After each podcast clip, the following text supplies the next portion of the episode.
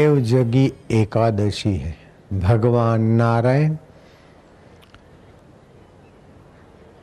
आषाढ़ी एकादशी से लेकर कार्तिक एकादशी तक चार महीने योग निद्रा में शांत रस में समाहित होते हैं। शांत रस से सामर्थ्य का सर्जन होता है। रात्रि को कुछ नहीं करते। शांति से सो जाते तो सुबह थकान भी मिटती है और इंद्रियों में, मन में बल, बुद्धि का तो सामर्थ्य का एहसास होता है। लेकिन वो निद्रा का शांत रस केवल शरीर की थकान मिटाता है। थोड़ा सा शरीर में सामर्थ्य देता है।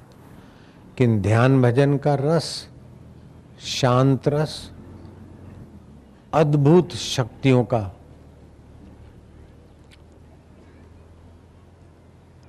सर्जन कर देता है।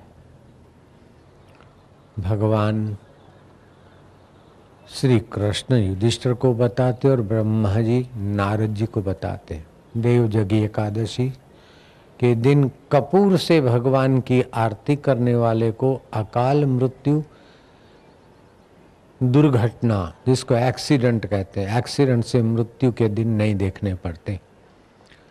और जिस घर में कपूर की आरती हो जाती, ऋण, आयन, घन ऊर्जा बनती है। भूत पिशाच आदि, डाकिनी, शाकिनी का सूक्ष्म कुप्रभाव है तो कपूर की गंध से नष्ट हो जाता है। जय जगदीश हरे स्वामी, जय जगदीश हरे।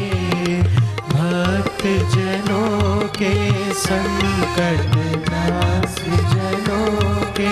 संकट क्षण में दूर ओम जय जगदीश हरे।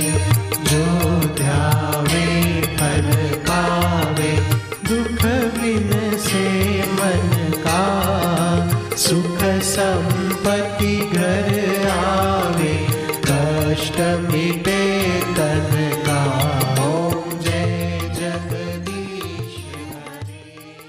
एकादशी के व्रत से भगवान नारायण प्रसन्न होते। पितरों की सदगति होती। जो रात्रि का जागरण करता है, उसके बहुत सारे अघ पाप एक साथ नष्ट होकर भगवत प्रीति प्राप्त होती। ब्रह्म हत्या जैसा पाप एकादशी की रात्रि का जागरण 12 बजे तक। भगवान नाम जप आदि पाप नाशक बताया गया है એકાદશીના દિવસે સવારે भगवान स्मरण કરીને હું एकादशी मैं एकादशी का व्रत कर रहा हूं आपकी भक्ति और प्रीति के लिए कार्तिक द्वादशी त्रयोदशी और चतुर्दशी और पूर्णिमा ये पर्व तपस्या के दिन। है अति पुष्करणी नाम दिया गया है एकादशी से पूनम तक के दिन को। विष्णु सहस्त्र नाम पाठ करने से, भगवत गीता का पाठ करने से,